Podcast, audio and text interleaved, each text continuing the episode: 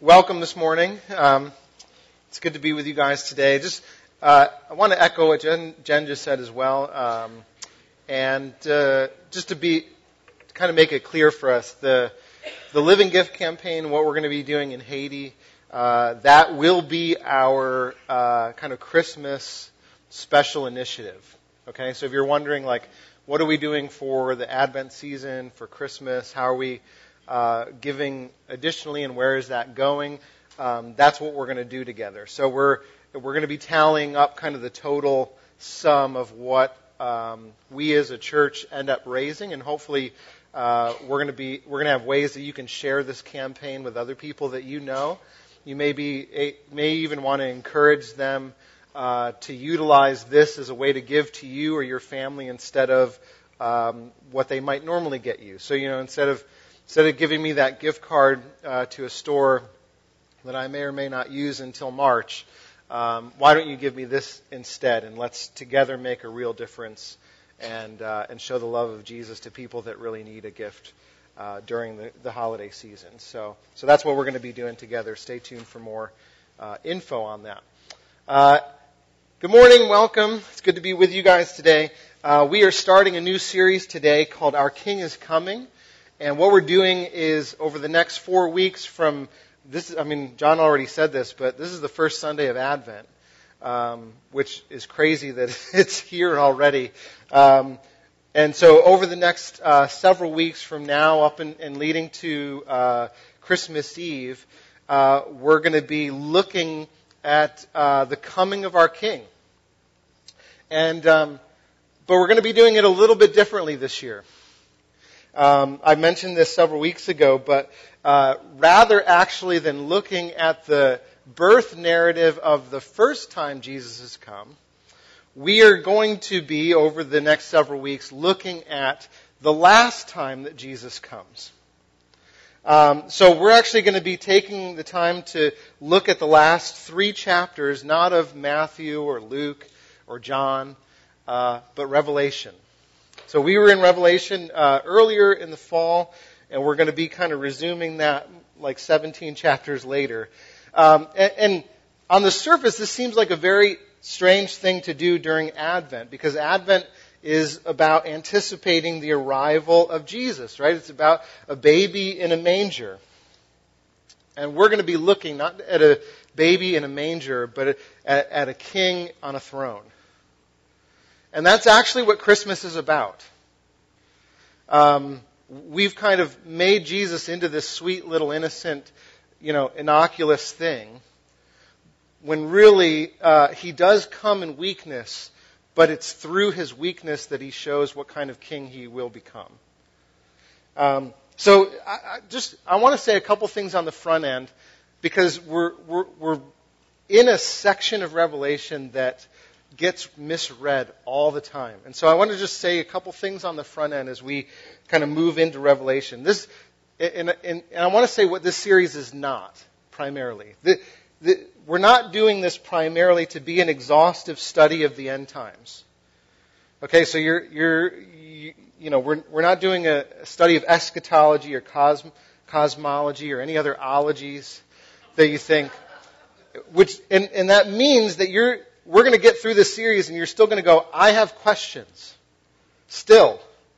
About what this means and what that means. I'm still, there's still a mystery to me. And, and you know what? I'm going to have questions too. Uh, we're all going to have questions. In fact, if you, if, if you answer all the questions, if you think you have answers to all the questions after reading through the book of Revelation, you haven't read it correctly. because it's supposed to be a, a mysterious thing. And sometimes we take the, myst- the mystery out of it. So that's the first thing. The second thing we're not going to do is we're not going to do a contemporary study of Revelation. Here's what I mean by that. We're not going to look through kind of the revelation in one hand and our news feed in the other and try to figure out okay who is the beast who is the whore who is the like who is the antichrist who i mean we're we're, we're not going to be using it as a way to kind of filter what we see uh, in the news today because Revelation wasn't written for that reason.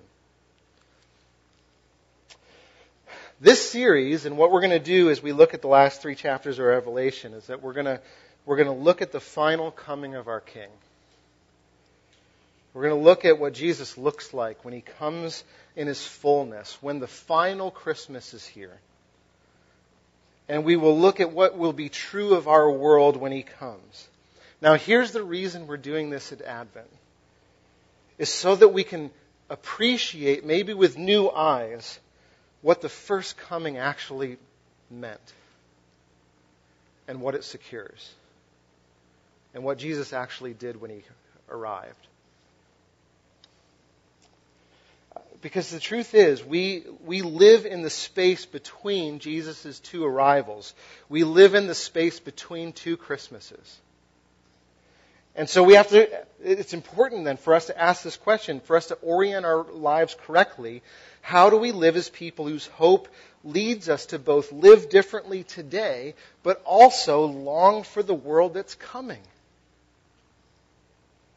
And so we're looking at these two Christmases kind of together and what they mean together. And I, my hope throughout this uh, series is that we will realize in our heart of hearts just how much we yearn for Jesus to arrive. That, that we would get to Christmas Eve and we would just, it would be our heart's desire just to say, Come, Lord Jesus, come. Now, where are we going to begin? We're actually going to begin with something that sounds a lot like bad news. Um, because that's where we have to begin.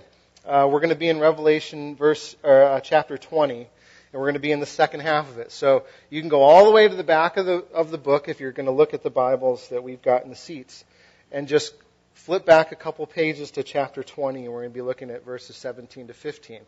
And it's all about Jesus as the final judge. So if you're a visitor this morning, welcome. I think there's good news here. This is what it says.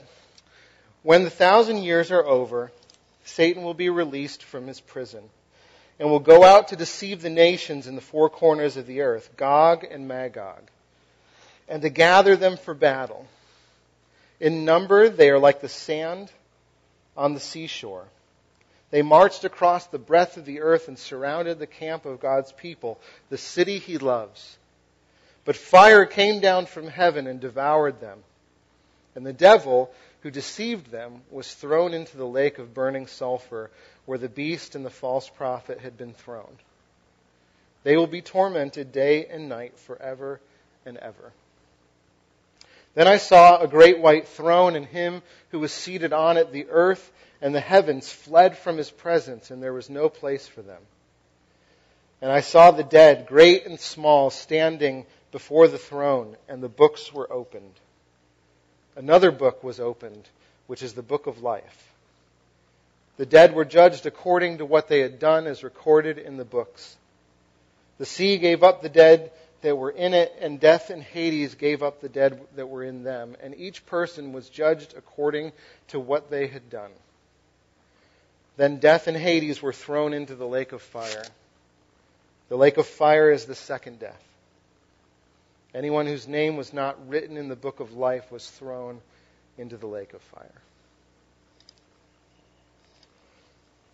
Now, John, who's the author here, he envisions a day when Jesus returns to the world that he created and he's revealed in this moment as the world's true king. That's the whole purpose and the vision behind this idea of a great white throne, that there is no authority besides the authority of Jesus. And one thing that that will mean when he is revealed as the true king is that he will be a judge.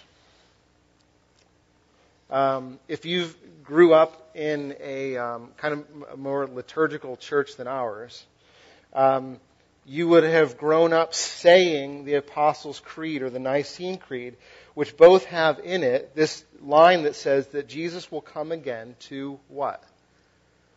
Judge the living and the dead. And this chapter is where this idea comes from. And here we see, and we're going to talk about these two things, that Jesus comes as a judge to judge evil on one hand and on the other hand, us. Now, let me ask this question. As you think about this, that Jesus comes to, ju- to judge the living and the dead, what sort of emotions are you feeling right now? You feel a little uncomfortable? Are you like, man, I, sh- I it was raining and sleeting. I knew I should have stayed home today. what do you, what kinds of emotions are you feeling? Yeah. Yeah, yeah. Why is he bringing up sins that he's already paid for? Seemingly, right? And we, we think that this judgment is about him kind of bringing up old stuff in our lives and, and bringing things back that we were like, man, I thought that was dealt with, you know? Anybody who's you, you read through this and you're like, yeah, I, I can't wait for that day. Not in general. Yeah. What? Yeah, yeah. Yeah. So, so this is how I sort of feel. I'm I'm uneasy when I read this. It's sort of a, a mix of fascination and fear. Um, because I'm, I mean, there are this this this idea that um, has become popular in uh, in Christian tradition, especially in the 20th century, um, and even like some of the terminology in this passage. This, the term burning sulfur is where we get the term fire and brimstone. And um, maybe you've heard messages that are fire and brimstone kind of turn or burn uh, messages. Now, I didn't know that this passage existed until after I became a believer, so I sort of missed that bullet. Um, I, I didn't come to faith in that kind of a, a message, but I do remember hearing about this after I became a Christian. So my perspective was a little bit different. I remember there was this play that was really popular uh, shortly after I was a believer um, that was going around on a tape cassette, which that's kind of dates me. Um, and, and, and it was this play about a, a guy who was experiencing this very event. And so he comes into the, the kingdom and he's experiencing these things. Um, and, and one of the things that happens to him is he goes into this enormous stadium. And in the stadium, which is the largest thing you could possibly imagine, is everyone who's in, who, who has ever known Jesus throughout history. And they're all together, they're all in the stadium, they're all looking down at the stage at Jesus, the Lamb of God who is now enthroned, and they're worshiping him. But one of the things that happens in this kind of uh, stadium environment is that one by one, every single person who is there, which I can't imagine how long this would take, um, was brought down to stand before Jesus. And their entire lives, when they, when they came before Jesus, were displayed for them to see. And not just for them, but for the entire stadium. Millennia of, of believers of Jesus. And Every deed was put up for all to, to, to be seen. And, and, what happened at the end of that experience is that all the bad things that they had done, all the sin and the wickedness was sort of burned away. But the good things that they had done were sort of refined down into either jewels or crowns, and they were given to the person at the end of this um, revelation. And then that person would kind of turn to the crown and like, crowd and, and sort of hold up their jewels, and the, and the crowd would sort of give accolades to the people that had earned the most. And so the people that had the most crowns would get the most cheers. And, uh, and the message of this play was absolutely clear. It was get out there and earn yourself some crowns for Jesus. And I remember hearing that play, and I, I was fired up. I'm like, yes, like I want a crown. I want some jewels. I, like, you know, because the whole idea was you earn these things and then everybody worships Jesus and you get to like throw your crown at Jesus' feet. And I just thought like, man, I want to be one of those people with something to throw. And I thought that if I didn't have something to throw at Jesus' feet, if somehow I didn't do enough to earn one of these crowns, that Jesus would somehow either be angry with me or at least like mildly disappointed. That he'd sort of sigh and go, ah, well, I mean, at least you tried, you know? Now, the problem was, though, I, I, I would be fired up about this, but then after a few days, you know, I'd sort of go back to living the life that I had before I listened to the tape. And I found that I wasn't as passionate as I was the first time. And so I'd listen to it again, and I'd get fired up again, and then I'd go away, and it would sort of leak out of me every time I listened to it. And not only that, but it was like a, a, a diminishing return. Every time I listened to it, it didn't have quite the same effect as it had the first time. And I thought, man, there's got to be something wrong with me. Jesus wants me to be passionate. And so when I thought about this event, this Revelation 20 and what it speaks of, this was not something that I was looking forward to. Because I didn't I, I don't I don't want to disappoint Jesus. Do you? I mean that's that's probably like my worst fear as a believer is that somehow Jesus would be disappointed with me. Maybe this event doesn't sound like good news to you either, maybe you're wondering, like, is my name even in the book of life? Like, what does that all mean? Am I destined for the lake of fire? What does this all look like? Now, into this, I want to proclaim good news. And this is the good news that we're going to look at this morning. That the good news is that Jesus is coming again to extinguish evil and judge the living and the dead. And this, this will be the most wonderful event the world has ever known. This will be the most wonderful event the world has ever known. When God sets the world right once again, once again and for all, Jesus will be enthroned forever and will save us from the very presence of evil. Both the evil around us in the world as well as the evil in our own hearts. And the result the result of his judgment will be eternal joy, for we will no longer need to bear the weight of being a judge, but we will trust that his judgment is good. That's the good news.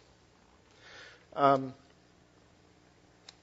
I need to explain a couple things before we kind of see this rightly, but one of the misnomers about Christianity is somehow our final destination happens to be in heaven right? That Jesus died, he rose again, he ascended into heaven, and now when we die, we go to heaven, and that's sort of our final destination. And so you might be confused as you read this of like, what is going on here? Eh, biblically speaking, the final, uh, the final act, if you will, of God's story is not just that we escape heaven and go, or escape earth and go to heaven, but that heaven comes here. That the two realities, the two realms of where God reigns and what we know as this world, this universe, come together once again and get married. That, that there, is, there will be a new heavens and a new earth. That Jesus will be revealed as being the, the true king of this world. And that there will be no other king. Now, now one of the things that happens when he returns and he's revealed as this king, as I mentioned already, is that he will judge. Now, what does it mean to judge? Because we often think of judging as like this negative thing, right? Don't judge people. I mean, especially today. It's like if you judge somebody else, that's like the worst sin you could possibly commit, right? If you make any judgment call over anything that somebody does or anything that some, you know, someone is, it's like, you know, you, you've committed a grievous sin against them. And so we think like, you, you know, if God's coming as a judge, this has to be bad news. But here, I think it's because we have the wrong definition.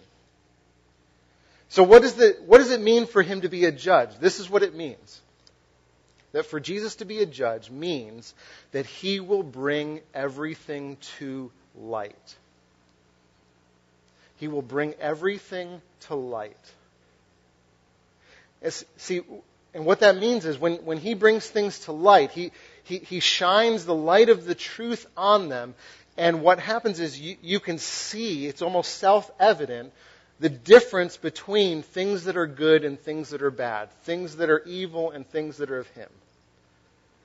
That's what he means by judge. So when, when he comes to judge the living and the dead, what that means is that he's going to come and he's going to shine a light on him, and then everybody's going to be able to look at that and go, oh, now I see what's really true. And the reason that God is, needs to do the work of judging is because the end of the story is that God is going to set everything right again. That, that God's primary agenda in the world is to make everything sad come untrue. It's to bring the kingdom to earth in such a way that all the corruption, all the badness, all the wickedness, all the sin gets extinguished from this place. And you can't do that work of justice without bringing things to light. Right? I mean, this is the whole reason we have court proceedings, is so when people stand before a judge, everything gets brought to light. And now, in the light of that courtroom, justice can be done. And God's plan is to put things right again. And the only reason He can do that is because He's a judge who brings things to light. Now, here's, the, here's why we need to keep this in mind. And this is really super important. Keep this idea of judging, being, bringing things to light in mind. Because this, oh, uniformly, 100% of the time throughout Scripture, this idea of God coming as a judge is never seen as a bad thing. It's always something to be celebrated. It's something to be joyous about. Some examples. Um, Isaiah 11, talking about Jesus coming as a judge, okay, um, says this A shoot will come from the stump of Jesse. That's Jesus. Jesse was King David's father. And uh, Jesse had a, a line of kings come after him until Israel was exiled and it looked like that line was cut off forever. But what Isaiah is saying is there's going to be a king who comes in the future out of Jesse's lineage, and that happens to be Jesus. What does he do? So from his roots a, a, branch will bear fruit. The Spirit of the Lord will rest on him. With righteousness he will judge the needy with justice he will give decisions for the poor of the earth. He will strike the earth with the rod of his mouth, with the, with the breath of his lips. He will slay the wicked. In that day, the root of Jesse, Jesus, will stand as a banner for the people. The nations will rally to him, and his resting place will be glorious. Now look, look at what uh, chapter 12, verse 6 says Shout aloud and sing for joy, people of, of Zion, for great is the Holy One of Israel among you. Do you see what's happening? That one of the things Jesus does is he, he, he judges not just the wicked, he doesn't just bring light to, to what they're doing, he brings light to the needy. Now, if you have the wrong definition of judging, you think, how in the world would you judge the poor? But see, that's where our definition is wrong. The definition of God's justice is to bring things to light. What's God bringing to light? The fact that the needy have a place in His kingdom. The fact that they've been oppressed and that, that God hasn't forgotten them and, and that He wants to restore their fortunes and restore their place and bring them back in because they've been marginalized. It's to bring light to everything. And this isn't just something that humans will do when God judges the world. This is something creation does. Look at Psalm 98.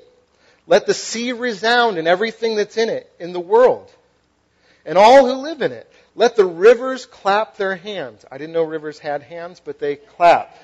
Let the mountains sing together for joy. Let them sing before the Lord. For what? He comes to do what? Judge the earth. He will judge the world in righteousness and the peoples with equity. What's God doing? He's revealing. He's bringing things to light, and the world loves it because the world is under a curse. Uh, uh, Paul even says that the world is groaning, waiting in anticipation for the Son of God to be revealed for who he is, because the earth itself experiences the weight of our sin. And that's powerful, right? The earth praises God with joy because he's going to set the world right again. He's going to bring everything into the, pre- in the, into the light of his presence so that God can heal it and make it new once again. So, this is a really important perspective to keep in mind when we look at the two things that God judges in Revelation 20. Because God judges two things. Remember what I said? He judges evil and he judges us. And that means that he's bringing things to light. Now, what does he bring to light? Let's look at the first one first and the second one second. Deal? All right. The first thing first, he judges evil. Jesus is a judge of evil. Now, evil gets uh, personified uh, in the person of Satan, and this is what it says about him. Um, verse 7 and 8 Satan will be released from his prison and will go out to deceive the nations in the four corners of the earth, Gog and Magog, and, and to gather them for battle. Now, here, here's where you got to help me out here, because you've got a whole lot of questions. What is the thousand year reign? Why is Satan being released? What, who in the world are Gog and Magog? Like, what in the world is happening here? I'm not going to answer any of those questions. Because, and there's a, because it's not the point. We can get so caught up in the weeds that we miss the real thing that God is trying to communicate. For whatever reason, Satan is allowed to wreak havoc on the, on the earth one last time. Now here's, here's one thing that we do know. But from this scene, we see clearly the nature of how Satan operates. And this is what's important. That, that Satan, what he does by nature is that he goes out to do one thing and one thing only. What is that thing? It says it. Deceive. He misleads people. Now, now here's the thing that you need to know about Satan is that he has no real authority on the earth. He has no kingdom. He has no power. And because I mean, we read this in the last series, Matthew 28, 19. Jesus says, all authority in heaven and on earth has been given to who? Him. He's got it. He's the king. So, the, the only way that Satan has any sort of power, the only way he can exercise authority is by misleading people into a lie. What's that lie? Is that they can be little gods. They can replace God. They can gain for themselves power.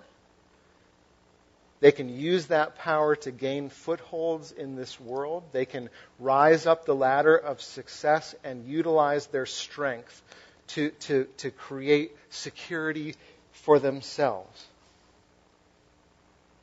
And now here's the thing. By, by getting us to bite into that lie, he leads us astray. And what happens is he ends up gaining a foothold in this world.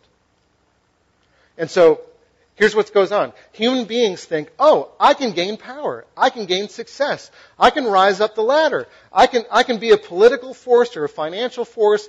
And, and by doing so, I will have freedom. Guess what's happening? You're not becoming more free. You're becoming more enslaved to the, to the forces of darkness. This is the whole reason why Ephesians 6:12 Paul says this, for our struggle, meaning the church, is not against flesh and blood. It's not against people.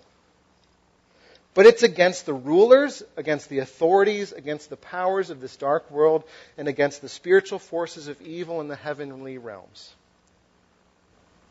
do, you, do you catch it? The corruption that we see in this world the exploitation, the abuse, the greed, the power mongering that is rampant in every sphere of society is there in part due to spiritual influences that are at play over people's lives as they believe the lie that they can be God. And it, you can always tell when it's happening. It's not a mystery, family when this is at work in, in systems and in governments and in corporations and in people. You can tell when there is a demonic spiritual influence at work because every time it's at work, the person exercising the power looks exactly the opposite of Jesus. Every time.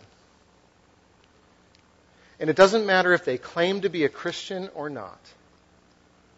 If they use their power for self seeking advantage rather than self emptying,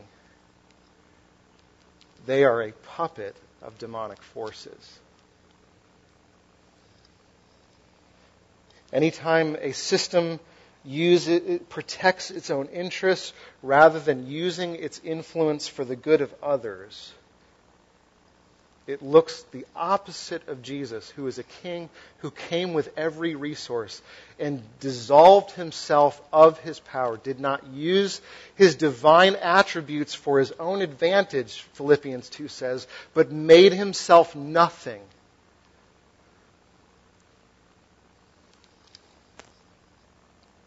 I was once asked uh, the question if God is good, why are, chi- why are there children starving in the world?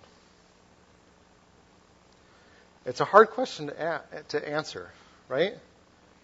Because it's true. There are still there are children who are starving and dying because of lack of nutrition, because of preventable diseases. And, and you look at the world and you go, how in the world can this be so? The reason that it's so, according to Scripture, is because God placed the resources of the world into the hands of his image bearers.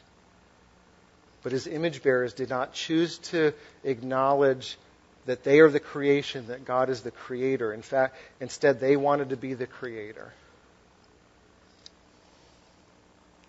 See, we, we were supposed to, as humans, show the rest of the world what God is like loving, gracious, generous, self emptying. But we don't do that. You know, there, there's enough food on the planet right now to feed the world over seven times. It's not a matter of God not giving us the resources. It's a matter of us believing the lie that we need more than we actually need. That somehow if we give away what we have, that we will be insecure. Or that somehow we believe that I'm the one who's done the work to earn it, and so I deserve it. And we have no concept of the fact that resources now are getting hoarded into the hands of a few who end up oppressing and neglecting the people without the power. This is the way, this is the operating system of our world. It happens in political spheres, financial spheres, social spheres. Now, what does it look like for Jesus to be judge over the world's corrupted use of power then? It gives us a picture. And this is why it's so good. It, because though people are misled by Satan, I mean, think, think of this battle, right? Satan deceives the nations of the earth. They all get together. They're all uh, bent on securing their own power. So they, they're like, yep, I'm in for this fight. And it seems like they are as numerous as the seashore, right? I mean, it's like a million to one odds against God's little, I mean, John uses the word camp intentionally so that you would get the idea that there is no like wall, you know, there's no like major forces. This is a teeny tiny little group of people that looks like they're about to get overwhelmed. And what happens in the war? I mean, is it a major fight? What happens? The moment when the forces of evil seem like they're going to overwhelm the, the, the people that, that are following Jesus, God comes in and, like that, they're gone. They are utterly wiped out. In other words, Jesus' judgment on evil, when he brings evil forces to the light of day, when he exposes them for what they are, you then realize that they don't hold a candle to God's power. See, the, the, whole reason that the nations are rising up against God this one last time is because they realize their day is over. Their, their time is done. Now, can you see then why this would be incredibly good news?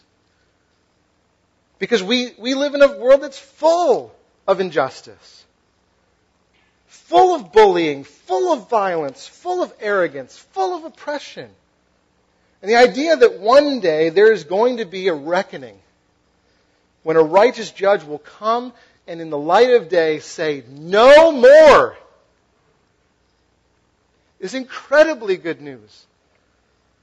Especially if you're in that group, in that little tiny camp, wondering if you're going to be saved or not. This is so important for the family of God to know. Because we, we operate our lives according to God's kingdom, right? We, we've been brought from the kingdom of darkness into the kingdom of His beloved Son. And you've gotta know this, that if you choose to operate your life according to this kingdom's principles, and, and what Jesus demonstrates the life of someone who is part of that kingdom looks like. If you live a life of humility and sacrifice and grace and servanthood, you are going to experience resistance from the powers of this world. But don't fear. Because those powers have an expiration date. They're on their way out. And yeah, it, it might look like foolishness to live like Jesus in this world, and it might seem like you are outnumbered a thousand to one. But you gotta know that the way of Jesus is the only way of life that's going to last for eternity. Every other way of life, every other deception, every other throne is going to get thrown into the fire forever. They're going to be revealed for what they are. See, we often overlook this aspect of Christmas, don't we? Do you think about this when you think about Christmas? You should. You should. See, we think that Christmas is all about this sweet little baby asleep in the hay. And that same baby, Revelation reminds us, this sweet little one will one day sit as a judge over the creation that he's made when he enters it in human form. Here's the, here's the irony. You know who knows this, who knew this better than anyone else? Mary. You know, we sing that song, Mary, Did You Know? Did you know? You know, did your baby boy I mean, it's almost. I, You can tell it's not my favorite Christmas song, but um, we almost sing it patronizingly that Mary somehow missed out.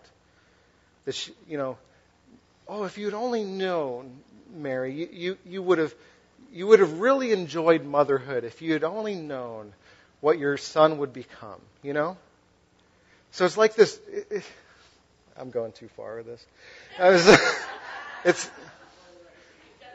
I've done it now. I might as well step in it. But I mean, those of you who are moms, don't you already feel a sense of shame that you aren't grasping hold of every single moment and squeezing out of it um, like as your children are growing up because they're growing up too fast and you think, gosh, it's slipping through my fingers, it's slipping through my fingers. Don't you feel that way?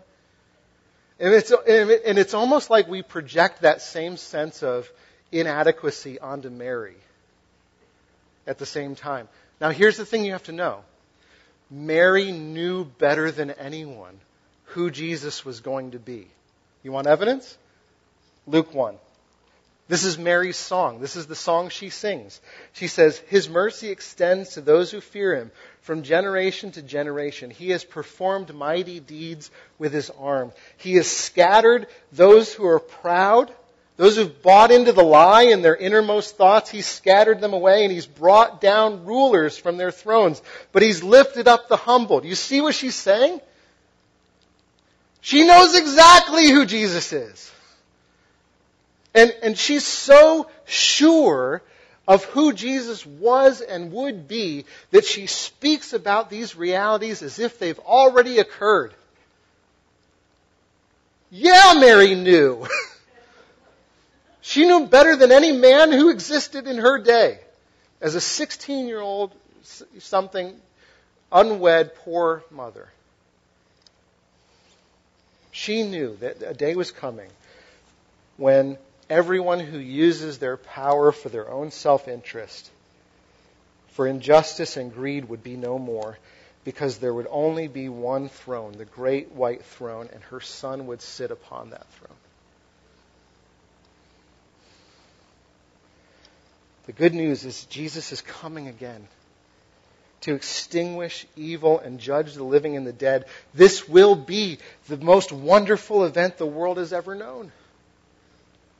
When God sets the world right once and for all, Jesus will be enthroned forever and he will save us from the very presence of evil, both the evil in the world around us and in our own hearts.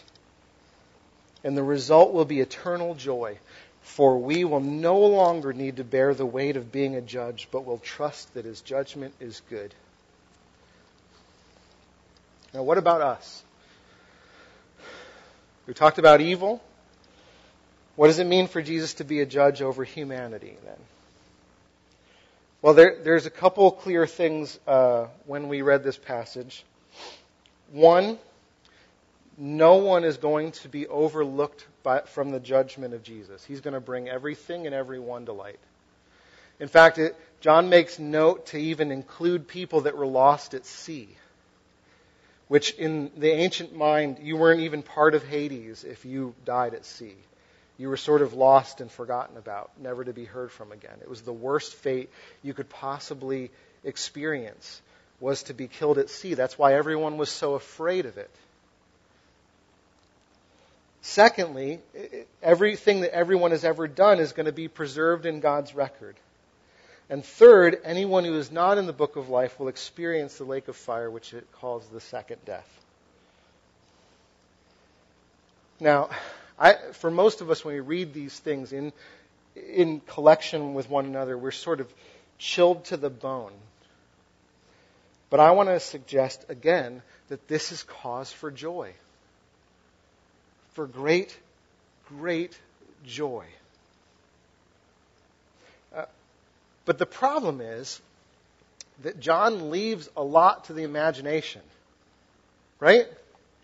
And so our imaginations get pumping and we start, start to fill in gaps that aren't, that, that don't actually exist with things that aren't actually there. Um, and the main th- question that we try to fill the gap in is, is this question of how does Jesus determine who has life and who doesn't? How does he come to a decision about who's in the book of life and who's not? And what's good and what's not. So we think, like, is this something I should be afraid of? Is this something I should long for? And, and so I think it's helpful not just to look at Revelation, which is one book that John wrote, but to look at, let's look at other things that John wrote. Because it's the same author. So if you, if you don't know what he means in one book, check out some of the other ones and see if it starts to fill in the gap, okay? So, so one of those books, and one of the most famous places in one of those books is John 3. We know John 3:16, right? What is John 3:16? For God so loved the world that he gave his one and only son, whoever believes in him shall not perish but have everlasting life. Right after that, this is what John continues to say. For God did not send his son into the world to condemn the world, but to save the world through him. Whoever believes in him is not condemned, but whoever does not believe stands condemned already. Because they have not believed in the name of God's one and only Son. So, there's. Think through this with me. Did Jesus come into the world to judge it, or to, to condemn it? No. What did he come into the world to do? When Jesus comes back the second time, does he come into the world to condemn it? Does he, does he, Is he a different person, do you think, the second time than the first time? Aha, here's the rub, right? Doesn't it feel that way? All right, so let's go back to this text. John says that there are people who are condemned already. Why? Jesus didn't come to condemn, but there are people who are condemned. So you have to ask the question who does the condemning? Why are they condemned? What's that? Okay, great. Hold on to that, Julie. Let's keep reading. This is the verdict, John continues to say. In other words, this is the way judgment works. Light has come into the world. What's judgment? Bringing things to light. But people loved darkness instead of light because of what? Because their deeds were evil. Everyone who does evil hates the light and will not come into the light for fear that their deeds will, will be what? Brought to the light, revealed for what they are. But whoever lives by the truth comes into the light so that it may be seen plainly that what they have done has been done in the sight of God. You, you, everybody got all that? Jesus comes into the world to save the world, not to condemn it. But there are people that stand condemned already. So why are they condemned? The answer is they condemn themselves. And here's why. It's not that it's not that they love or we love evil deeds. It's not that we're off in darkness going, ha ha ha, you know? Um, I love my evil deeds more than I love God. No. We know our, our, our deeds are evil. It's not a mystery to you when you transgress God, you sense it in your soul that you have overstepped a boundary that God has created. You know you did. So what is it that you love? It's not the deed that you did, it's the darkness that you think hides that deed. Because in shame, you don't want to bring that thing into the light of God's presence. I mean, it's the same thing Adam and Eve did. Right? When they ate the tree of the knowledge of good and evil, and God comes looking for them and he says, My children, where are you? And what does Adam say? We hid from you because we were afraid. We sought out the darkness. And in, and in doing so, we separated ourselves from you and we stand condemned. Their own hearts are doing the condemning. Do you see it? Jesus comes as a judge, and when he comes as a judge, he comes to expose everything to the light. Not to condemn what we've done, but to save us from the effects of what we've done. And that I, I, you got to hear this clearly. That means that the only way to be condemned is to stay in darkness. It's to run from the presence of God. Just like the heavens and the earth in Revelation 20, they run from the throne. Why are they doing that? Because they've, they've been corrupted by our choices and they realize I cannot be in God's presence. And so they condemn themselves by getting out of there. And it's a picture of what we do. Jesus is the light that shines on everyone, but, but everyone responds to that light differently. Some people realize that it's the light of healing and they run to it, right? God, God, here's what I've done. Here's what I, please save me from it. Rescue me. Forgive me. Make me new. Those are the people in the book of life. And there are people that choose the opposite of life, which is to hide in the darkness. See, walking in the light does not mean that somehow your, your good deeds outweigh your bad deeds. Walking in the light means that you're willing to let Jesus see who you really are. That you don't want to hide your life from His presence anymore. The good, the bad, the ugly, you don't care. Because, because you're, you're willing to trust that those, even those ugly parts in the light of Jesus will not separate you from Him. In fact, the only way to separate yourself from Jesus is to hide who you are and what you've done. That's what it means for Jesus to bring judgment. It's not that he's gracious to some people and harsh and demanding to other people. It's not that he treats everyone differently. It's not that he's got his favorite kids over here and his not so favorite kids over there. John says he's full of grace and truth. He, that's who he is all the time. Always full of grace, always full of truth. And that means that when, when we come into his presence, the truth then of who we are expo- is exposed when we're near him. There's no hiding in the light. But this is good news, isn't it? If it's Jesus who's doing the revealing, isn't this good news? Because we know, and John says that he's full of grace, that he's come not to condemn you, but to save you. And so you don't need to hide. Because the, the only thing that's going to get exposed is your need for salvation, and salvation and healing come right on the heels of the exposure.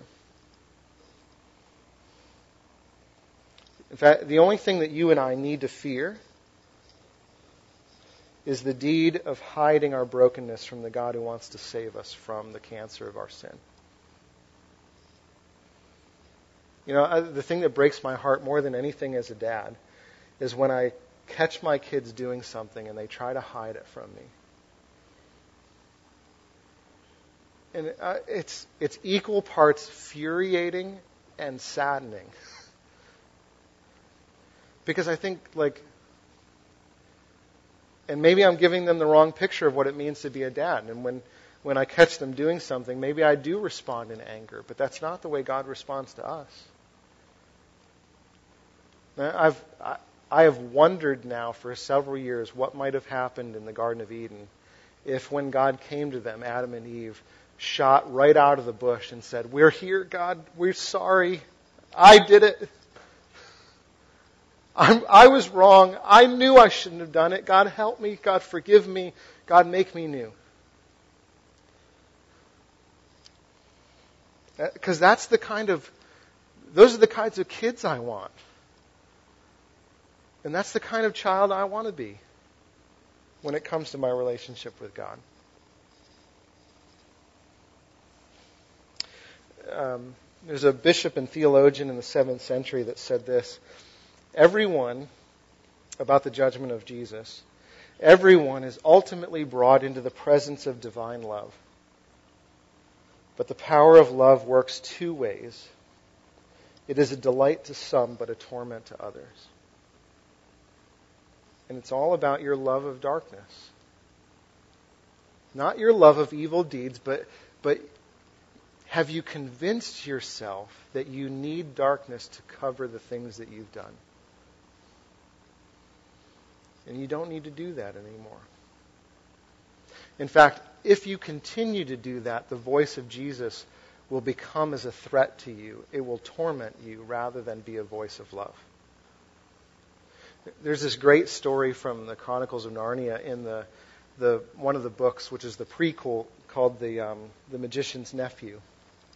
At the very end of the book, um, these two kids, Diggory and Polly, stumble into Narnia with Diggory's uncle Andrew, and the kids are amazed at what they see. But Andrew is a pretty dark character. Um, he's pretty self-centered and arrogant. And when he stumbles into Narnia, he realizes that there's tremendous resources here, and he tries to exploit those for his own ends. He wants power and he wants prestige. prestige. Um, but they, they stumble upon Narnia, and they're, they're there at the point when, um, when, when Narnia itself is being created. And, and what they find is that and what you discover as the reader, sorry I'm, I'm blowing it for you, but it's 60 years old, so, um, is that Aslan, the lion, who, who is the, the Jesus figure of the story, is singing Narnia into existence. He's singing over his creation, and as he sings about things, they, they come into being. This is beautiful picture of the way that Jesus is the Word of God who speaks the world into existence. And this is what Aslan is doing. And, and when Diggory and Polly see that Aslan is singing, they're like, this is amazing! And they move towards him. They're, they're, they're full of fascination and wonder. They want to know more about this lion. But Uncle Andrew is too wise. In fact, Andrew knows that lions don't sing. And he convinces himself that he's not hearing singing. Every time Aslan's singing, he's like, that can't be singing. Because lions don't sing. They're fierce creatures. And so eventually, Andrew hears not singing, but growling. And over time, he becomes incredibly afraid of Aslan and all the other creatures that Aslan creates. And his experience is completely different from the, the children. And, and he ends up being so afraid in Narnia that he's unable to speak. And, and then on the other hand, you, you have Diggory who is moving closer and closer to Aslan, and at one point he steals something, and, and he's full of shame, and he brings this to the light of day. He brings it to Aslan. He asks Aslan for forgiveness, and Aslan gives uh, Diggory uh, his forgiveness. He sings over him healing and restoration for Diggory's life and soul. And Paul, uh, uh, Polly um, is watching this happen, and she thinks to herself, well, if Aslan can heal Diggory of his evil, maybe he can heal Andrew too. And so he, he, she, she goes to Aslan and she says, Isn't there something that you could say? Could you sing to, to Uncle Andrew too to unfrighten him?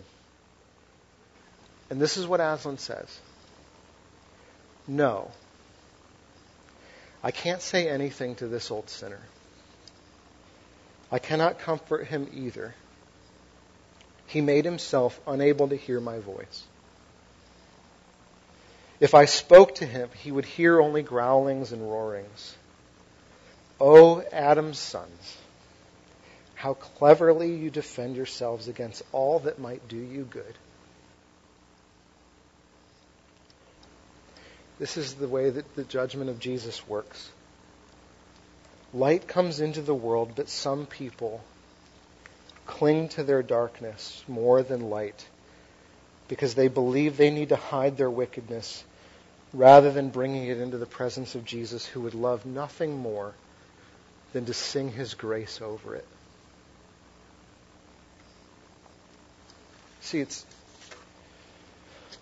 it's easy to read Revelation 20 and think that somehow God is sadistically throwing people into a lake of fire and they're screaming, No, no, no, don't do it, God. I want to be with you. But the truth is that there will be people for whom the love of God that is revealed in Jesus Christ is a greater torment than the fire itself. And they will prefer the fire to his presence because they love darkness.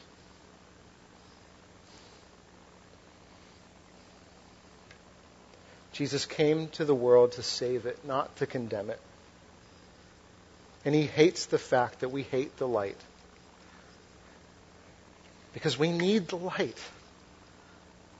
We need it desperately. I mean, because we're terrible judges, aren't we? I mean, we, we can't even distinguish the light from the darkness in our own lives. We think when, when, when stuff comes into our lives that we think is bad, we think, oh, that can never be redeemed. And yet somehow God uses some of those terrible things for, for good. There, there are some times when, when we do things that we think are amazing, and we think, this is going to be awesome. And then it turns out that it could have been the worst thing that we've ever done.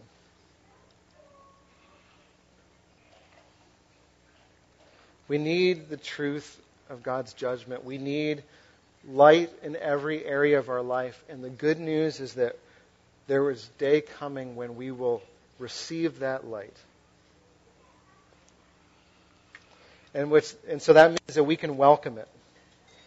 We can welcome the work that He wants to do in us, and we can look forward to that day with great anticipation and longing. I want to say the good news again, and then we're going to respond to it. Jesus is coming again to extinguish evil and judge the living and the dead. This will be the most wonderful event the world has ever known. When God sets the world right once and for all, Jesus will be enthroned forever and will save us from the very presence of evil, both in the world and in our hearts. And the result will be eternal joy. Family, we live between two Christmases. Jesus has come, but we await and we long for with joy his second coming. So I want to I want to invite us to respond to that. Um, the truth is that Jesus isn't just coming in the future, but he's present today, and that means that we uh, have the opportunity to live under him as Lord now. And so I want to just mention a couple things and then we'll pray. Maybe today for you, you need to welcome the loving judgment of Jesus into your life.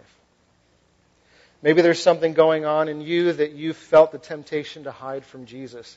You want to keep it in the darkness rather than bring it to light. Or you're, you're saying to yourself, I don't want to talk to God about this. I want to, I want to kind of sort it out myself. And then I want to sort of bring God my solution. I don't want him to see my mess. I don't want him to invite him into my mess. And if that's you, the judgment of Jesus is that you get to bring him into your mess. You get to ask him to be judge over it. Now, maybe it's not internal but external. Maybe there's a situation that you need to entrust to Jesus' judgment. Maybe there's something evil that is happening to you or happening in the world, and it bothers you, and you're hurt by it, or you're hurt because other people are hurt, and you're angry about that thing. For me, you know, Jen mentioned earlier some of the things that are going on in Haiti, and I just think the poor of that country have suffered enough. And I'm just so sick of it. I'm so sick of the corruption in the government and nothing being done about it. And when, when you're when you see evil in the world, you can react in a couple different ways. You can try to ignore it, or you can say, you know what, I'm going to do something about it. And I would suggest to you that both of those things are probably unhelpful ways to respond. Maybe the most helpful thing that you could do to respond is to bring it to the judgment of Jesus and just tell him how you feel about it. And invite him into it. And ask him what he wants to do and ask him how you should respond and tell him how you feel and know that his judgment is better than yours. So let's entrust the judging to Jesus, that he will do a good job bringing things to light. Let's pray. Jesus, we thank you that you will come again to save the world by judging the living and the dead and extinguishing evil in us and in the world forever. We long for that day, and at the same time, we invite you as judge into our hearts and our lives now. We thank you that your judgment is good. In Jesus' name, amen.